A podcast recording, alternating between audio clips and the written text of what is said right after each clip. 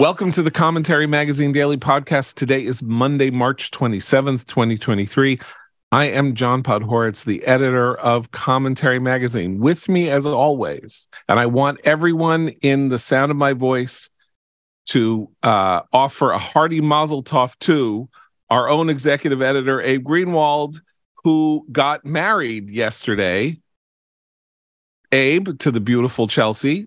Mazel tov to you. Thank you so much. Uh, wonderful news. Uh, she's a she's a chazan. She's a chazenta. She's a cantor. Indeed, she is amazing. Uh, the uh, commentary just brings you know just brings Jews together in mysterious and wonderful ways. Also with us, of course, uh, media commentary columnist at American Enterprise Institute fellow Christine Rosen. Hi, Christine. Hi, John.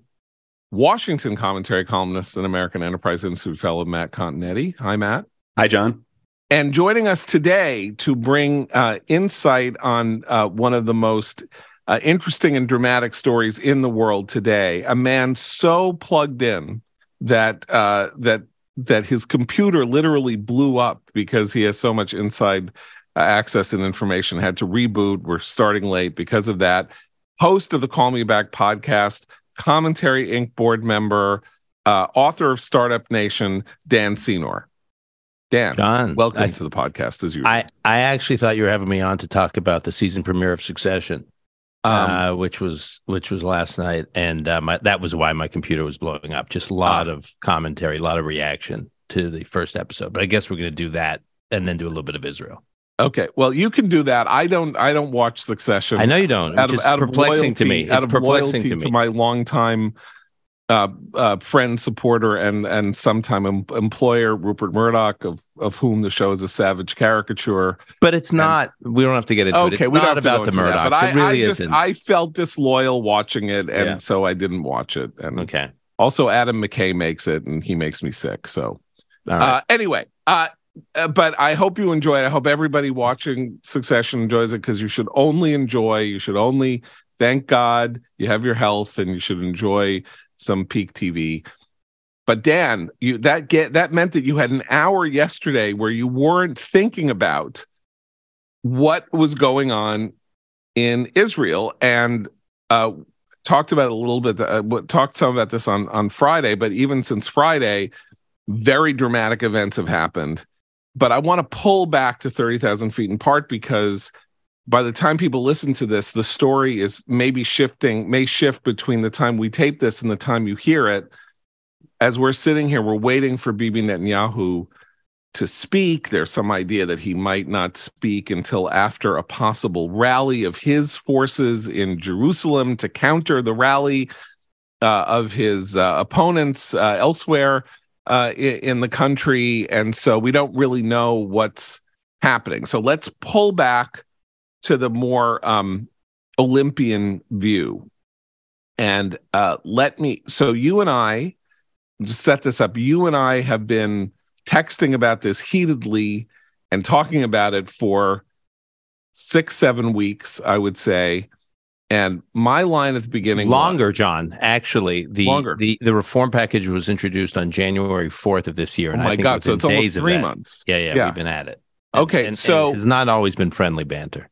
Right. No. So you and I have had the, the, you had this disagreement at the beginning, and I think that we are maybe coming more into confluence as as as events have progressed. Which is, I was on the fine. So they're protesting. Look, the the right coalition won the election, 164 seats, and it ran on a series of issues, and it's trying to put these issues before the public and uh, as as happens when you win an election and you form a government and that's how particularly parliamentary systems work and uh, the losers are crying foul and screaming and yelling and so what? Like that's so so welcome to welcome to what it's like to lose. A lot of us have had the experience of being on the losing side for a long time or not being on the winning side and that's life. And you you said, and particularly as the protest started, you were like, don't go that this something else is happening here. The size of these rallies and the patriotism that is being displayed by the people hostile to the Netanyahu coalition, flying the Israeli flag, talking about Israel's future, saying that they love the country too much to let the, to lose what they think they're going to lose without a fight. That this was an order of difference over time, as my piece in the uh, in the latest issue of commentary indicates. I have moved closer to your view tactically, which is to say that I think that the Netanyahu government or the coalition made huge tactical errors in pushing things this aggressively, so much change so fast. They won an undeniable election, but they did not win a landslide. They did not win a huge mandate. And they're acting like they did, and they pushed it too far, and they uh, they terrified their opponents, and they have unnerved some of their supporters with their aggressiveness. And you have, I think, to some extent moved toward the, you know, something else is going on here. It's not just patriotism and these protests, there's something else going on. So tell me what you think is going on. Uh, first of all, this this before I jump into that, you mentioned this this um, counter rally, this rally of his supporters. I actually, it'll be interesting to see what happens with this rally because I think it's less about him showing dem- a demonstration of Netanyahu showing a demonstration of political strength in response to the opposition's rallies and protests, but rather to show force within his own coalition because he's worried now about the coalition splintering. So I think that is as much about showing Ben Gvir and others in the coalition that that like he's still got support of the right, so you better not think you can run. But anyways, um, that's that's secondary and obviously happening in real time. Look, I my view of this from from the beginning was it is true that Netanyahu won an impressive uh, uh, election. Uh, I also never believed that he really campaigned on this issue uh, on the judicial the reform on, the, on judicial reform, right? So I, you know, I follow Israeli politics very closely. I was in touch with people who were very involved with his campaign at the most senior levels during the campaign. I mean, I just this issue just on the periphery, maybe some of them talked about it, but the people around Netanyahu uh, who were running this campaign were not focused on this issue at all. So it's not like they, this was not their contract with America. It's not like they campaigned on it and then they got this incredible electoral victory and then they had a mandate to go do it. So that's that's the first point. The second point is, as I said, you know, the, so the government was formed late December of last year. On January 4th, Yariv uh, Levin, Levine, who's the justice minister, unveiled these reforms. So within days of the government being formed, they come out with this reform package, and th- it's just like it was full steam ahead. And it was always I always felt that there was not a the government had not the the the political leaders leading the government had not campaigned on it really, and b there didn't seem to be wide support within the right on this. The most notable person who fell into that category was the prime minister.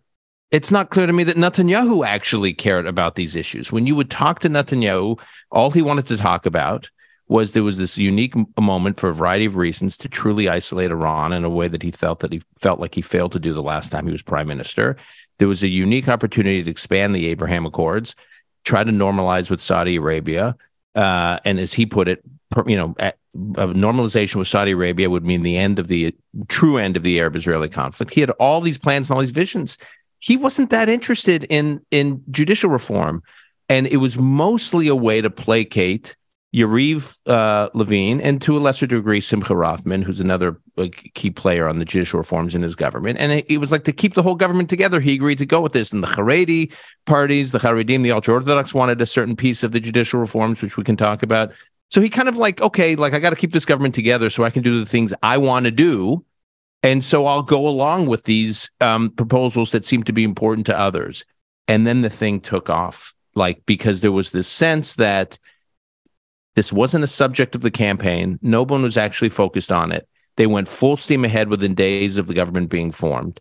Uh, they made clear they weren't interested in any kind of um, dialogue within the country and consensus to try to to sell it. And what we're learning now is the reason they didn't want that is not because they were worried about Yair Lapid or Benny Gantz. The architects of the judicial reforms were worried about Bibi Netanyahu. They wanted to move this. They were trying to corner him, right? Right, because they knew the the first Knesset session would end this week, right before Passover, and they had a very short period of time to pass something before then. And Yariv, Yariv uh, Levin felt that the moment you make it past Pesach and you get into the next session of the Knesset, they go on holiday and then another session of Knesset, it would lose momentum and Netanyahu would get distracted. And they had maximum capital to expend, pressuring Netanyahu now. And so that that's who they were focused on. And that's why they didn't want to drag this thing out or have start getting into negotiations with other players. And you know, we can talk about why it got too hot for the system. And there were some things that actually worried me quite a bit uh, in terms of the public's reaction. But um, but it just got it just got too too hot for the system, and the and the right wasn't united on it. And by the way, when you and I first started talking about it, and you were you were sort of poo pooing the protests, and you were calling them a bunch of you know, you know, left wing elitists and all the rest. I, one of the reasons I disagreed with you is I was struck by the number of people on the right, not the hard right, but certainly Likud voters who were showing up at these protests. So right. that's when I that was my again, it was just a, a sort of anecdotal sense, but I was like, huh, like okay, I get the big protests in in on the Ayalon and the, you know in, in Tel Aviv. Is the is the main artery highway around, right. in, in and around Tel Aviv. Tel Aviv, of course, is the liberal is the you know is the yeah it's a blend of New York City and of Manhattan and and and Silicon Valley. And right. um and so I understood I got that. I got it was like after in 2017 or whenever the women's marches were after Trump was elected or after Trump was sworn in the protests were obviously in all these big blue cities. So it made Tel Aviv is effectively a blue city. Um so that made sense to me. But then I was like okay in Jerusalem every Saturday night after Shabbat people are showing up to protest and these are not tattoo you know imprinted you know ear ear pierced left wing types these are people wearing kippot these are religious people who are showing up on Saturday nights after Shabbat in the, in the tens of thousands to protest. Full disclosure: some members of my family, including my mother in her mid 80s, um, these are not um, these are people who are right of center. And um, anyways, so that's that's where it felt like there was something bigger going on than just just a left wing. Okay, so obviously something bigger is going on. Like there's no question that something you can't this can't go on for three months and grow in power and grow in strength. All sorts of different things are going on. One of which is that uh, clearly they're having an impact. They're having an effect.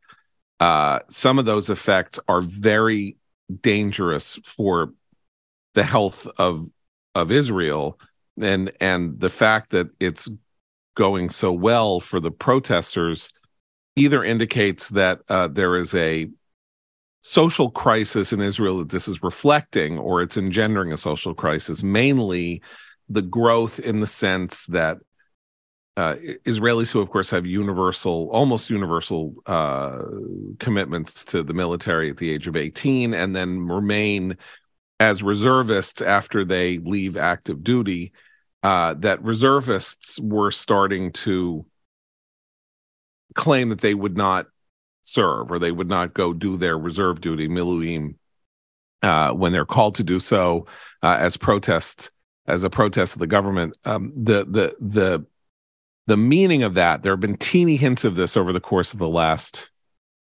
25 30 years uh, reservist protests against uh, the politics of the sitting government but they're very small and they're very controversial. And this is the one moment at which this could break out, causing an immense rupture in uh, Israeli social solidarity and this sense of a totally combined of a state that understands no matter if you're, I mean, maybe if you're like really, really far, far, far on the left, you no longer have any confidence in the importance of this central commitment to the military but 90% of the country does or 90% of the jews in the country do and so we're 95% or something like that so this is a very big deal and this is actually what is i think unnerving Bibi more than anything. It's the thing he says publicly well, and it's worried about. It's what led to the comments by the defense minister right? Uh, which yes, you provoked, are now fired. Yes, Gallant, which provoked the crisis of the last 48 hours. Maybe I'd love to hear Dan's thoughts on that because that seems to me what really brought this to a boiling point. Yeah, which was it's interesting. Before before we go into that, because uh, you you've been mentioning playing a little shorthand, which is fine because you know it's very hard to pull back. here's what's interesting. So Bibi is the head of the Likud party. There are, I don't know, seven or eight parties in the coalition. Um, this fight that he is having with Yariv Levin and Simcha Rothman is not a fight with outliers in his coalition who are demanding things that he is having to give them or the government will collapse. Levin and Rothman are members of his own party. Well, Rothman isn't. Rothman's Excuse a member of the National Religious Party. I'm sorry, right, but yeah. Rothman's okay. Yeah. But Levin, who is Levin's really the real risk. Levin's the real actor, risk. is a is a member of Likud. Yeah. Theoretically, Bibi doesn't have to, you know, like d- didn't have to give him this runway. Um, and another important fissure is that we we're talking about this judicial reform having exploded. One of the reasons it exploded is that it's not a classic hot button issue that has been roiling Israeli the Israeli body politic for decades. It's not the West Bank. It's not the administration of the West Bank. It's not the disengagement from Gaza. It's not uh, what's going on at the Lebanese border. It's not uh, religious service in the military. It's not payments to payoffs to Haredi politics.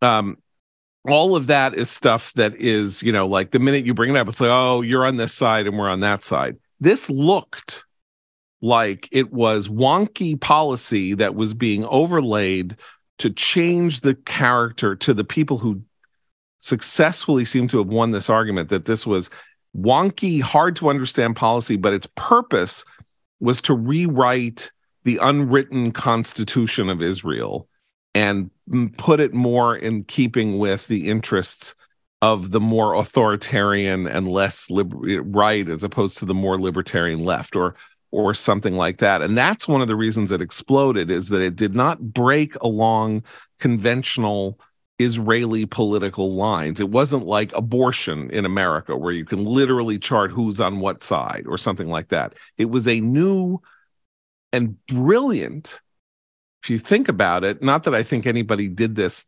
consciously, but like there's a there's a model to follow in politics from henceforth from this, which is don't go to the obvious. See if you can organize on a slightly ancillary matter, and then might, you might be able to bring in people who are unnerved by the scope of the ambition of that wonky proposal. Aren't they unnerved because of the nature of the governing coalition. Yeah. In Israel. Ultimately, I mean, I think yes. I think that if this were had been a typical Bibi coalition, which is Likud and then, you know, some other center right parties, maybe even a center left party, and they had gone with judicial reform, it would not have been it would have been controversial because this is a major structural change to the Israeli government that they're attempting, but it would not have the the tenor of crisis that's surrounding it. And it's because this current coalition is in partnership with Ben Gvir and with Smotrich and these parties that have never really had an, an opportunity to rule Israel before, uh, that I think is sending the shockwaves. Well, that's yeah. very important, but that's that's not what they're saying, right? They're saying we just don't like the judicial reform proposal. And Ben, but, but, but it, but it is. Okay, you're right, but but yeah. but I think, but Matt, Matt is also right that this is. I mean, why did this thing get so much steam this the reaction to the judicial reform because it wasn't just about the judicial reform right. i mean it was it was so so what was really going on it was it was partly about the judicial reform so some some were reacting to that others were reacting to the fact that Bibi got reelected in any when regardless of what government he formed i mean this th- imagine i mean just to give it a, an imperfect analogy imagine if trump had gotten elected in 2024 reelected I mean, imagine how people would just be going insane, like really insane. So there's an element of people just going insane. They cannot, they thought Bibi was done politically, and then he's back. And and I think they would have had this reaction regardless uh, of what kind of the composition of of whatever government he formed, but especially to your point, Matt, the kind of government he formed. So the way he got back.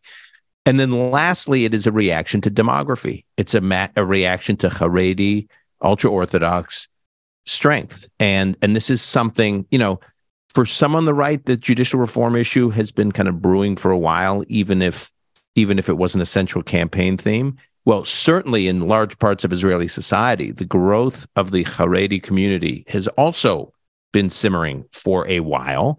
And there is a segment of the Israeli population who you just hear it, been hearing this for years, who feel like they are the most productive citizens economically in the country. They are generating all the economic growth that this country depends on. While this Haredi community, which is growing fast and furious from their perspective, uh, not only does not contribute to the economic growth, but is actually, you know, a you know they're they're recipients of all this growth directly. They're not they're not net contributors by and large, some exceptions. Um, so you know, many many of them are on some sort of government assistance, and the same uh, population that is making is the biggest contributor to Israel's economy through high tech and other parts of the economy are also the ones who are serving in the military and whose sons and daughters are risking their lives to serve in the military in order to protect the country, in which this Haredi population does not serve in the military and has this exemption. And so that that um, you know divergence in terms of who you know whose whose country is it, if you will, uh, is has been bubbling up for a while. So the same yeah. the same population wakes up and says, "Okay, so Netanyahu's prime minister. He's not well we we aren't like necessarily like terribly hostile to him for some some of the some parts of this of this uh, demographic that we're turning out in the streets. But um but we wake up and we see he's leading a government populated by all these people who are who are who are making it harder and harder for us to live in this country where we pay disproportionate taxes our children serve in the military and these people do none of that and now they're running the government and so I just think it, all that got layered on to so judicial reform just became the match right. for these other issues. So how well, does he if, because if, go ahead. I was going to ask real quickly if if as the as has been you know discussed this morning he, he Netanyahu decides to freeze the reform effort and try to kind of backpedal and reset is there something he can give those people to satisfy them or is it has it gone the ultra orthodox or the or the or the people the, opposing them? the people who oppose the ultra orthodox i mean i think this is um look the, the i don't think they will be um um you know actually mollified until netanyahu's gone from politics. I just think they're they're amped up. I mean one one, one of the elements of this whole protest movement is, is it got so hot and Yair Lapid, who's who's you know the leader of the opposition, tried to kind of own this opposition, you know, own this reaction that was going on in the country, and he was you know speaking at all the rallies, but he it was the, it was almost bigger than him. Like he can't control it. Um, I mean, what is he going to say now? You know, he he, you know, uh, Netanyahu has has blinked, he's folded. Everyone calm down. Um, I, I, just think if you look at the polling, all his political strength now is is coming from this reaction to Netanyahu. I'm not so sure he's so incentivized to to tamp it down. Um, right. I, I, will say the one the one worrying sign, which John you talked about a little bit uh, about a few minutes ago, that that all the leaders, in fairness, are worried about. Obviously, Netanyahu is worried about it. Gantz, Benny Gantz, who's the leader of another party, not formally the leader of the opposition, but in the opposition, Blue and White, who's formerly Netanyahu's defense minister uh, two governments ago. Um, Gantz is worried about this, and even Lapid is apparently worried about it and has said some things about this idea of the reservists. Um, I'm taking a position not to not to show up to reserves, which which John, you're right. It it it, it has had last happened in 2002. Do you remember there was this um, this the, Intifada? well, this Salah Shehadeh, who's this Hamas strongman that that the uh, the, the IDF or the Air Force did an operation on where they dropped like a one ton bomb on his home in Gaza in 2002. This before disengagement. And they killed him, but they also killed 13 civilians in his home, including eight children. And there was a little bit of a backlash in, in the Israeli public, small, but a bunch of Israeli Air Force pilots, reservists, uh, said wrote a letter to uh, Shaul Mofaz, who was the defense minister at the time, it was Ariel Sharon's government, saying, "We're done. We're not serving. We won't. We won't show up." Um, and and this was, I think, twenty seven of them was the total number. Twenty seven reservists, maybe some active military, but it was mostly reservists, said that they were that this was their protest, that they thought that this was immoral, and this was a huge deal this was a huge deal. It was debated in the Knesset what they should do about these 27 um, uh, members of the Air Force.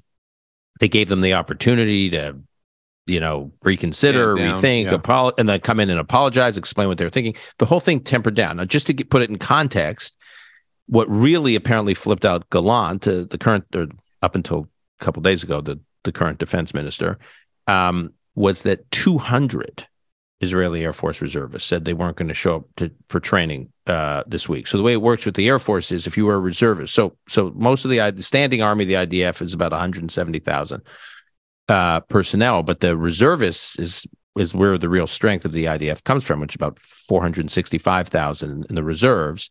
Um, and so the Israel security really depends on these reservists. Now, most of these reservists have a volunt. So if you're if you're actually in the standing army, you're you're required to serve. But the reservists, it is a volunteer based relationship. So you're technically you can say I'm not showing up. Um, the problem is the where the Air Force is the most sensitive is the you're living your normal life. You're an Air Force reservist. If you are flying fighter jets, you show up once a week to train to fly to get your fly time in. Like I, I, you know, over the weekend over Shabbat, I had a, a friend over who's a, a former Air Force pilot, just recently until recently, not over this. He just aged out.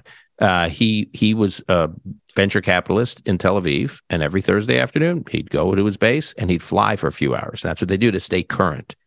And the protocol apparently, uh, and I go, I've heard different views of this because it's not public information, but the the protocol is something like if you miss four weeks of flying, so for some reason you can't fly for four weeks, you're out. Meaning not out permanently, but meaning if there's a security situation that requires the Air Force, they're not calling on you because that's how quickly you you become uncurrent if you just miss four weeks. And he told me he sometimes, if he had to miss one or two weeks, he already felt like a little soft when he was doing it. So, so for 200 of these pilots to say we're not showing up, and then if they say they're not showing up the first week, what if they second week and third week? Now, we don't know how many pilots there are in Israel. That also is classified, right? It's a so the Israeli government doesn't public, publicize uh, how many pilots because it's one of the most valuable national security assets. But assume it's not a lot, right? Like it's a it's a small number. So 200 of a small number is a lot. And the analogy this this former pilot said put to me is he says, you know, think about during COVID in the U.S. when there were all these American military personnel uh, who refused to get vaccinated, right? And so they were told they couldn't serve. So he said, so suppose a thousand American pilots, Air Force pilots, said, "That's it. We're not getting vaccinated. We won't serve." It's like, "Who cares?" He said, first of all, difference between the U.S. and America is the U.S. can fight its wars at a time of its choosing. Israel can't. So having these pilots ready to go at any moment is everything. And secondly, obviously the scale, a thousand pilots in is in the United States relative to the size of the whole Air Force is minuscule. He he he was I by the way, this is someone who was was not as hostile to the reforms, to the judicial reforms as some of his peers in the Air Force, but he was alarmed by this number. He was alarmed by the 200 and the security implications. And so I think that that plus what was going on in some of the other units, 8200, which is the elite uh, intelligence tech unit. There was also some grumblings of of protests there, and so I just think this was coming to Gallant, as Matt said. I mean, you listen to what he said. He said the situation with the military's reaction, the reservist reaction. He, his exact words were, "It is a it is a clear, immediate, immediate, intangible threat to the security of Israel." Now, God knows what else he's seeing from an intelligence perspective, right? like stuff's heating up with Iran. Stuff is heating. There was that there was that um, infiltration from the north, from Lebanon. Someone from Hezbollah broke into Israel, which was a real, which was a real worrying sign. The last couple weeks, they had this like manhunt for this Hezbollah operative or whatever who had who'd gotten into Israel and was there for a few days. At any moment, there's a sense that the that the Palestinian Authority can collapse, and Israel would have literally a third intifada. Um, so, yeah, you know, this is what we know from public sources. I, like I said, God knows what Gallant is seeing. So he's seeing Israel's security situation becoming more precarious at the exact same time that Israel's true most important national security resource is saying, we're not saying we're out, but we're saying we're not showing up for work. Uh, I, I mean, this this this brings up a, a question because from sort of an American perspective, you, you, we see a lot of protest movements go wrong, um, go bad uh, if you just sort of watch long enough, either in their tactics or they start to demand sort of extraneous things that are that are beside the initial point. um, and then there's a sort of public turn against them. What you're talking about with the reservists is this the thing that makes it go bad, or that brings uh, uh, the judicial reformers to their knees? Probably the latter. I mean, I think that's what we're going to hear today. I, I, think there's no question that Bibi, I don't care what happens at the rally today. Dan alluded to this earlier. This is not his issue. Um, and the genius of the protests, in part politically, is that it's now his issue, according to everybody, and that he's only really done this because he wants $270,000. He wants to get $270,000 from a dead relative. He wants the uh prosecute you know prosecutions of him to go away this is all a this is all his own personal corrupt intent um and that's obviously um you know it's very hard was he going to say? No i don't want that or i you know what whatever. There he has no answer. It's why this was a tough issue for them to go ahead with first because although he wanted i think he wanted this idea that he was should basically re- be relatively immune from prosecution or removal from office uh or being or or or not be in a position where the supreme court which is one of the provisions would ask him essentially like the 25th amendment to take a leave of absence until his trial was fulfilled or something like that. Some of these provisions are part of this larger judicial reform package and it's not that he wouldn't want that. It's that this wasn't what this wasn't what jazzed him and the de- to the extent that building coalitions like this uh, deal with the devil is the wrong uh, that's the phrase that comes to mind. I'm not characterizing the people that he made the deal with as the devil. It just means like making a deal with people that you might otherwise not really want to make a deal with. His political genius over the last year, and he is a political genius, was to get these two disparate um, kind of right wing extremists to join together. That's Bezalel Smotrich and um, Itamar Ben Gvir to come together in a coalition party so that they would uh, they would hit certain landmark numbers and they, they they would be much they would be better off together because they could get more votes together than apart and they could get more seats together than apart and he would be better off because they would go into coalition with him they could consolidate this not exactly Haredi. It's a whole, it's a more complicated political movement that they're part of. And he could consolidate them and bring them in. But bring them in, even though they are not the motive actors of the judicial reform either, by the way, but bringing them in, which got him the coalition and got him back into the premiership, then he has to run the government that they're in. And you know it's like a poison chalice or it's a it's a very difficult chalice to handle because they are they're there as a constant reminder 24 hours a day to people who might otherwise want to negotiate with him or figure out how to calm this down that if they calm it down they're still there as the second most powerful member of the coalition and they're going to want things and you know the best thing to do might be to get Bibi out of office. How that happens, the only way it's going to happen, by the way, is if they pull the plug on the government. That's the other irony. Like these which is a possibility. Which is a possibility. Well, Ben Gvir is apparently saying, who's the leader of of one of these factions of the of the hardline National Religious Party. He's saying that he is he's apparently threatening to resign from the government if if um, the reforms are halted but he will support the government in opposition. So this is the way, actually, ironically, the Arab parties have often operated in um, over in Israeli history, where they've not been part of certain governments, but they but they have supported the government from outside. So the government still had the votes to exist, but they weren't serving in the government. So they it, it's it's a weaker government. Okay, so let me just you mentioned, you know, your your friends and relatives and how they felt about what was going on uh, and I, will talk about mine. Um, So but your relatives going of the my relatives, my relatives, but the early going very, of the government, very Jewish podcast, yeah, thrilling. If you were a certain type of person, and this should be very recognizable to Americans, you know, uh, who listen to this podcast, the drinking of liberal tears of Israeli liberal tears, the fact that they were moving on all, they were firing on all cylinders they got in and they hit the ground running. They did judicial front. They were doing this. They were doing that. They were doing the other thing. They were pointing this. They were going there. They were going there. Was like it was like a dream come true after years of sclerosis. Like, you know, basically there hasn't been a functioning domestic government in Israel for eight years, like that could get anything done on, on the domestic front. And like not only that but it was like everything you wanted including judicial reform which was a wonky was a major issue in israel among wonkier people. Not that it was like a huge populist issue but for reasons that we've outlined before.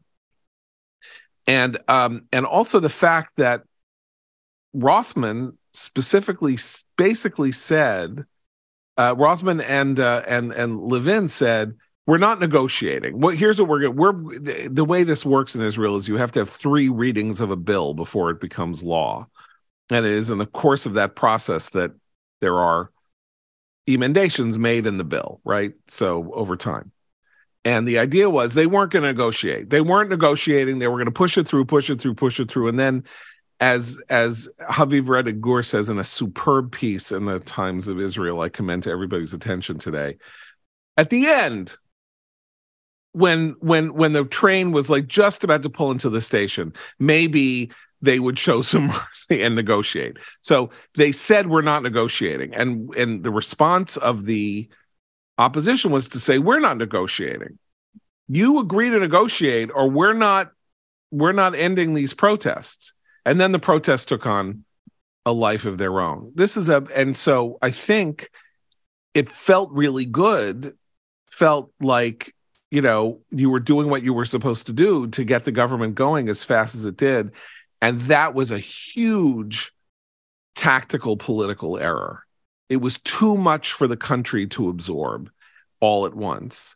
And again without a huge mandate like and there have been huge mandates in israeli political history. Ariel sharon's election in 2003 he got like 74 yeah. seats or something if i remember correctly i mean it was a huge landslide it's not like there haven't been these things that just level the opposition the opposition to in, in that basically on the issue of the palestinians and foreign po- various other things was basically leveled for a generation as a result of that one election this election was just not decisive enough to level opposition to the judicial reforms in the way that they were acting as though it was. So I suppose it was worth a try. And then you Yeah, but John John, can I just yeah. I'm sorry, but please. Again, I keep coming back to this point. Okay. Netanyahu is like the is the lead like he's like the action figure in this new government. He's the guy with the cape and the S on his, you know, shirt that came and brought the right back to life and and and and built this government that your family and some members of my family, I should say, were excited about. Uh, and, but that he didn't seem to be involved in any of this. So, so there's all this energy around this stamp, this steamroller of a reform agenda. But the one missing character now, part of it is he had an agreement uh, with the attorney general uh, that uh, in the Supreme Court that he couldn't participate in these uh, in this debate because of his own legal issues, conflict of interest, conflict of interest, right? Um, and so so that constrained him. And he like just look at his schedule, right? this past weekend he was in London meeting with Rishi Sunak. Two weeks ago he was in Germany meeting with Olaf Scholz. He like literally like every couple weeks he was traveling to a foreign country. He was begging Washington, begging the Biden administration for to give him a visit to Washington. What what was the purpose of all these trips? Iran, he believes this is a unique moment where he thinks the Biden administration is done with the JCPOA. He believes the Biden administration now is very frustrated with Tehran because of what they're doing to support Putin in its war in Ukraine. he thinks that that a number of European countries are now more open on a harder line. It Remains to be seen what on Iran that they haven't in the past. So he thought, that, and then he had Saudi. I mean, he thought this was his moment. Yeah. That's how he wanted to be spending his time. So yeah. it's one thing to say that there are people in Israel who are so excited that this new government was formed and that they're go- they're owning the libs, if you will. The one person who didn't seem that excited about it was the prime minister.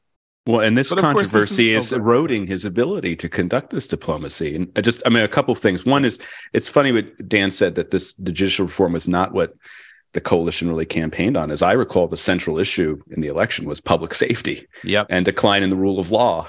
And the I, one of the reasons Ben Gvir was so successful is he was going to say, finally, you know, the gloves are coming off. Ironically, what's happened since? I mean, the public safety and the rule of law is deteriorating. Um, More Israelis have been killed in the last few months than all of last year, which was a right. bigger number than like the last 10 years. So right. The, and and the fact that now you have reservists not saying that they're not going to show up for duty. I mean, that is a direct rebuke to the to the rule of law. And and I mean, it's a a, a conscious one. Um, it reminds me a little bit of George W. Bush running for reelection on the basis of his national security bona fides and then turning around and saying, Hey, I'm going to reform Social Security. That is, right? a, that is a really, really good analogy. And there's another interesting analogy. Dan, of course, was in Iraq as a, you know, as a, a spokesman, you know, for the, uh, for the American effort after the, after the initial hostilities concluded in 2003. And I remember, um, so, not to mention another family member, but my brother in law, Elliot Abrams, who was working in the Bush White House coordinating Middle East policy. Bush's focus, this is where you can't, you know, Bush's focus in April, May of 2003 was no famine. There was worry that there was going to be there was going to be a terrible crisis in the delivery of food and and and and, and goods and that and that Elliot was to focus his attention on making sure that you know that this was not a crisis and uh, he did i mean they did and this was very important it was not that it wasn't a thing to think about it just meant that they didn't see what was coming from the other angle you know what i mean? It's like it's an interesting thing where politicians get fixated or fixed on one thing or they think they're doing something good and noble or something like that and and they can check it off in a box and say okay i've handled this. I can go on. And you just don't know where things are coming from. And it may be that bibi who is 74 years old simply doesn't have the um i don't know what you would call them the the instincts or the or the flexibility to to move uh with the issue. Um, and and fo- stayed focused on his thing when fought, you know a D- Bibi 10 years ago would have seen these protests building up and probably would have responded to them immediately. Or he's in fact he did in 2011 there were protests the economic social protests. right food rent right. you know inflation protests and he jumped and, all over it he jumped all over. I mean, I don't know. He didn't. And this was much, not an issue he cared about, and he pivoted. You're right, John. There were there were twenty thousand people with tents in the streets of Tel Aviv, and it. I, I remember being there at that time that summer with a with a congressional delegation, and they were like, "What the hell is going on in this country?" I mean, it was like it looked looked like a bad version, a worse version of San Francisco today. And Netanyahu, this is the last thing he wanted to work on, and he jumped all over it. And he put together that that uh, Manuel Trajtenberg uh, commission, an economic commission, and he he he made it his issue. So you know, you but, wanted to, if you're a politician, you always want to talk about what I, you want to talk about. And I, I, do think we should talk about Biden here, though, because what you know, Dan is saying that he uh, Bibi may have spied an opportunity to uh, rally a coalition against Iran to expand the Abraham Accords. And going into the government, that was all that we were hearing um, from his allies. Um, and uh, Biden's actions here uh, are very troubling to me. Um, you know, on the one hand, you have uh, this new uh, Chinese brokered Saudi Iranian alliance or rapprochement, détente. And the Biden administration is like, yeah, sure, good with us. We'll see what happens. Uh, over the weekend, uh, or toward the end of last week, the Joint Chief of, uh, Chairman of the Joint Chiefs of Staff, General Milley, said that well, you know, with Iran, we're really concerned if they uh, with the fielded weapon. Now, this is, I mean, this is a very close reading, but that is different from saying Iran will never get a nuclear weapon. A fielded weapon. I mean, what? that, you know, you, are going to let them move it out on the track, uh, the track, like uh, like Kim Jong Un, and that's when you're going to take action. And we continue to get from the Biden administration the sense that yes, you know, the JCPOA may be dead now. We don't really see any um, current hopes for revival. But you know, if Iran wants to return to the track of diplomacy, we're willing to accept them. And meanwhile, in the midst of all of this, and all the protests that were triggered by Gallant's firing by Netanyahu uh, over the weekend, the National Security Council issues a statement we're very concerned. We're very concerned with the judicial reform. We're very concerned about what it means for liberal values and democratic values in Israel. Now, you know, France is burning too. And I don't see the National Security Council issuing a statement saying, we're very concerned about Macron and what's happening in France. So I think there's a there's a, if Bibi really thinks he can work with the with the Biden administration here, he he might have to think again. Well, I, okay, so I the last role I want to play on the commentary podcast is defending the Biden administration. So I, I, I, I'm that is that is not why John called me on. Always right, a thankless job. Thankless job, exactly. Um, so that said, um, I, I, I don't think the comparison to what's happening in France works because what's happening in France, which is by the way fascinating, uh, is not does not actually have implications for the stability of geopolitics. And I I think the Biden administration looks at some of the players that were populating Netanyahu's government and saying these guys are maniacs. Ben Gvir, Smotrich. I mean, you know, Smotrich last week he's standing with a map that doesn't have um, th- th- there's no presence of of uh, you know the Palestinian territories on it. Um, you know, I mean, I, we can go on and on. Ben uh, Smotrich basically having a, his own office in the defense ministry. He's like a quasi defense minister. Ben Gvir overseeing the police uh, on the heels of like what 70, 80,000 people were showing up, planning to show up for Ramadan at the at the uh, at uh, last week in the uh, Dome of the Rock. I mean, it's just like there's it's a little bit of a powder keg, and they're pushing these um, these outposts that are very controversial, even in Israeli circles, uh, uh, annexing these uh, these parts of the West Bank and building these settlements.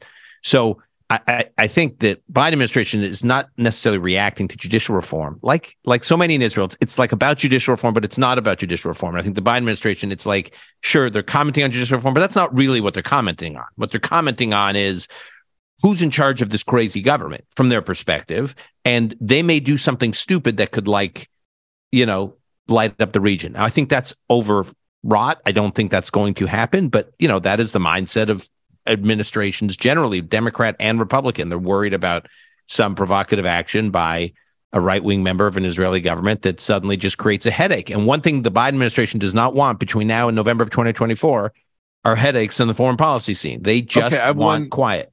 I also do not want to defend the Biden administration. I just do want to say one thing, which is you know what this would have been like had Biden's former boss been president. They would prefer never to say the word Israel if they could help it. They don't want to be involved in this. Thomas Nides, the the ambassador, does not want to be a central player in a domestic Israeli dispute, as opposed to his opposite number, his his predecessor, uh, you know, Martin Indyk in the in the uh, in the uh, Obama administration, who wanted nothing more than to be. Who, Israel's by the way, flew to Israel to join the protests. I uh, think about yeah. that. He's a former U.S. ambassador to Israel. He's no longer ambassador. He went to Israel to show solidarity with the protesters. Yeah, it's. Yeah. If, no, but I mean, I mean he to wanted push... to be prime minister of Israel. Biden would like. That's all. I'm not defending right. their conduct. But, but when do you agree, though, that as I, I agree, the most yeah. important words in life are compared to what? Compared to the Obama administration, the Biden administration's response is preferable. However, wouldn't you also agree that Biden would prefer that this government collapse and oh, Benny yeah. Gantz become the prime minister of Israel, or somehow Yair Lapid is able to get to a high level. I mean, I do think what we have seen since this coalition came to power and Biden waited forever to mm-hmm. give a call to, to Bibi. You mm-hmm. you have gone in the cold shoulder to Bibi. Now maybe that's part partly because of the characters involved in the coalition, but I also do think that uh, Biden, yes, I, I agree, he's not as bad as Obama.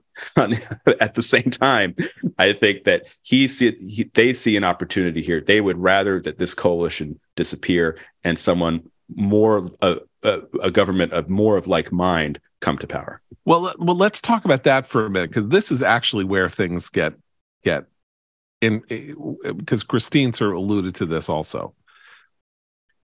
Bibi will probably announce some kind of a freeze or compromise or something today, or if not today, by Wednesday. I mean, he fired Gallant three days ago, and he's now essentially going to adopt Gallant. And by the way, everything has to stop really because Passover kicks in. I mean, the, the yeah. country shuts down. Yeah, so. that's a week from Wednesday. So yeah, so but the Knesset session supposed to now. go till Thursday. There's not much time. Yeah. Okay. So um, uh, it's the it's the street theater that is going to have a hard time shutting down. It is supercharged. It is emotionally wrought. It is thrilled. It is, you know, in a state of high dudgeon, high excitement, high enthusiasm. If you w- listen to interviews and stuff with people on the street, they seem meshuga, and that includes friends of mine who were tweeting out Meshuggah pictures of themselves cheering in the streets of Tel Aviv. Uh, so it's going to be very hard for them to back down. And this, I think, is the ultimate thing I want to ask you, Dan. If I, I mentioned this to you in a in a in a text, but um, what's interesting to me is that the emotions seem very c- comparable to Paris in '68, May the May '68 um, revolution in Paris, except, and this is why, because that that came to nothing. But it, it, I mean, it revolutionized French society in many ways, but it came to nothing politically, or didn't come to much politically, because okay, so here the thing is that that was a war, a revolt against an, a, a sclerotic establishment. Here, this is an establishment revolt against uh, a resurgent populist resentful you know underclass whatever you want to call it and it turns out that's a really exciting model for a revolt because you have the newspapers you have the universities the universities shut down today in solidarity. Every, everybody the, shut down. The Histadrut, the big national labor right. union, shut down. They shut down the airport. I mean, they, right. they so shut the down the country. Which is Bibi's own like, defense attorney on case four thousand said, "I'm not. I can no longer work for you." Like the like literally yeah. every, the New York, yeah. the consul general so New York. Like, it's yeah. like if you have the levers of the establishment and you're doing a protest against unjust government. This is that's like I don't know. It, there's no. I can't think of anything comparable. Maybe the maybe the pussy hat scenes of 2017, but of course they didn't have any legislative oomph for it, and, and so it's going to be hard for them to step down. It's an amazing kind of achievement of organization and tactics and stuff like that. But Biden may want the government to collapse. If it collapses, the results are not going to be markedly different.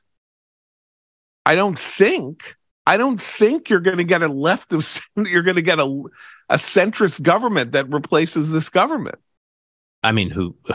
There's all, no way of knowing. There's no, but I mean, so volatile, know. and Netanyahu may swap out Smotrich, Ben Gvir, and try to bring in Gantz. Yeah, there's a whole bunch of to create a kind of government that resembled governments he's had in the past. To Matt's point, I mean, it, who, who knows? I will say though that what worries me, you know, there there were there were some very worrisome um, uh, developments that happened over the last few weeks, and there were some very actually heartening and and and encouraging. The worrisome is this again. I keep coming back to it. This reservist revolt is just something that went to a whole other level. And you know, I'm just trying to think the implications. If you look at the Israeli uh, military, it's increasingly being populated, not dominated, but increasingly populated by by young national religious Israelis, right? Kippah wearing people like, you know, um, Bennett. You know what I mean? People, former Prime Minister Bennett. I mean, people like that from that, not not Ben Gvir and Smotrich types, but real uh, impressive young Israelis who who become officers and serve in elite units, but are very religious and very conservative, very right wing. So, what happens ten years from now? Say, if there's a left wing government that wants to do a version of the 2005 disengagement from Gaza, but they're going to do some kind of disengagement from the West Bank, and they have to do what Sharon did in 2005, which is forcibly remove you know thousands of Israelis from their homes and dig up cemeteries and all that. Imagine 10 years from now, a left wing government has to, or centrist government has to do that in parts of the West Bank. And they tell the army to do these forcible removals. And these young soldiers say, I'm out. Reservists say, I'm out. I'm not doing it. There's precedent for it. Because in 2023, all these, I mean, I just, I, yeah. that, well, this, that's, in that's that sense, you breach, yeah, you, you, you, you break a, you break a guardrail and you can't just can I can I tell a quick family story? Then we got to go. But I got to tell another. And then, and then I got to say one positive note. But okay, go. You but about the about the disengagement. So I want to give you an example of this. 2005, the disengagement. My my nephew alone was in Gaza. Uh, very much opposed to the disengagement. He had to go. He had to climb into windows and pull people out of their houses and as he was doing it, he was sobbing and they were sobbing. But these were his orders. He was a he he wasn't a reservist then, he was in active duty. But I mean, this is what you do when you are in the military. You are not policymakers. You are the military of a democratically elected government that is doing what it, you know, what right. we elect people to do, which is to fill out policy based on what they run on and uh, they did it. A lot of people were there in 2005 hating the disengagement, and they did what they had to do under the classic rules of serving in in the military. And I think this example that you give, Dan, of what happens if this if service in the military becomes conditional in the minds of Israelis about the justice or value or virtue of the task that they are being asked to perform that in a country as it's not that ideologically divided it's less ideologically divided than we realize actually uh, when it comes to sort of you know like 90% of people in Israel believe that they need to do what they're doing on Iran or even more seriously for example. But uh, that's a huge thing and we can see that as a kind of that's the rubicon you know you yep. if that if that happens there is a the country has a huge problem. Okay, d- please do right, my, positive. My, my positive note is you you alluded to this early on, John. I, I and I, I have been saying to this to you throughout the protest, but I'll, I uh, when we've been bantering about it. I I still I moved every Saturday night when I watch these protests because the people showing up, it's just you see a sea of Israeli flags. They're singing Hatikva, Israel's national anthem.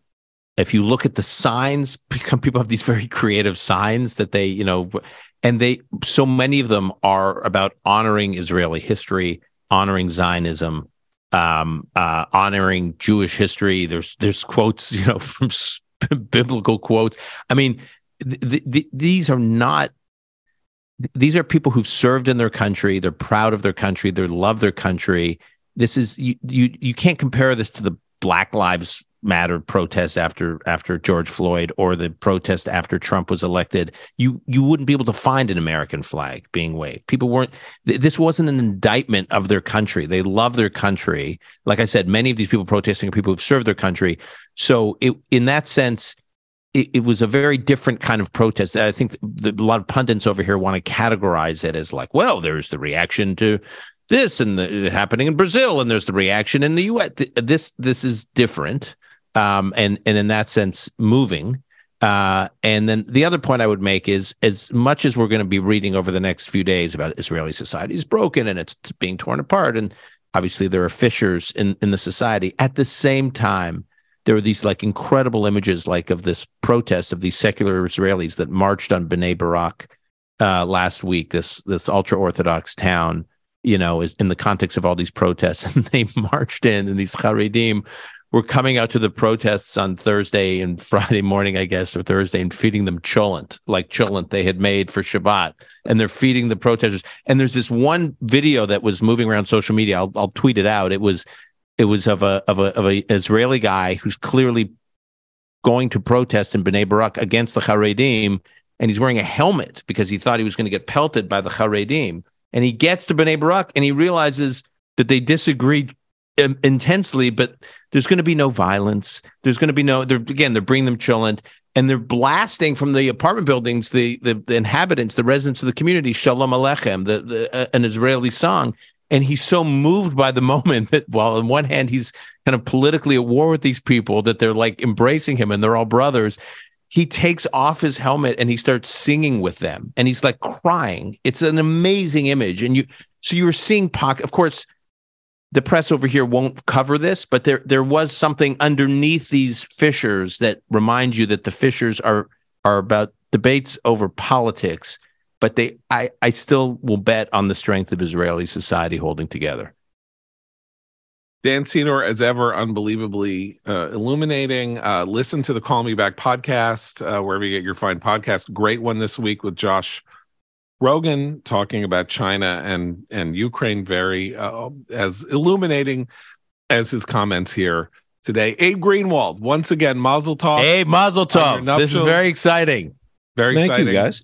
Uh, yeah. And so for Abe, and Matt and Christine. I, I won't ask John, by the way, why yeah. Abe is on the commentary podcast this morning and not on his honeymoon, but we can we can you can hit that. Uh, Doesn't the guy so get a Abe, break? Do you want Doesn't to he get a break? Take a quick uh, because he can't stay away. I think what what's going on in Israel was too important. I had to be here.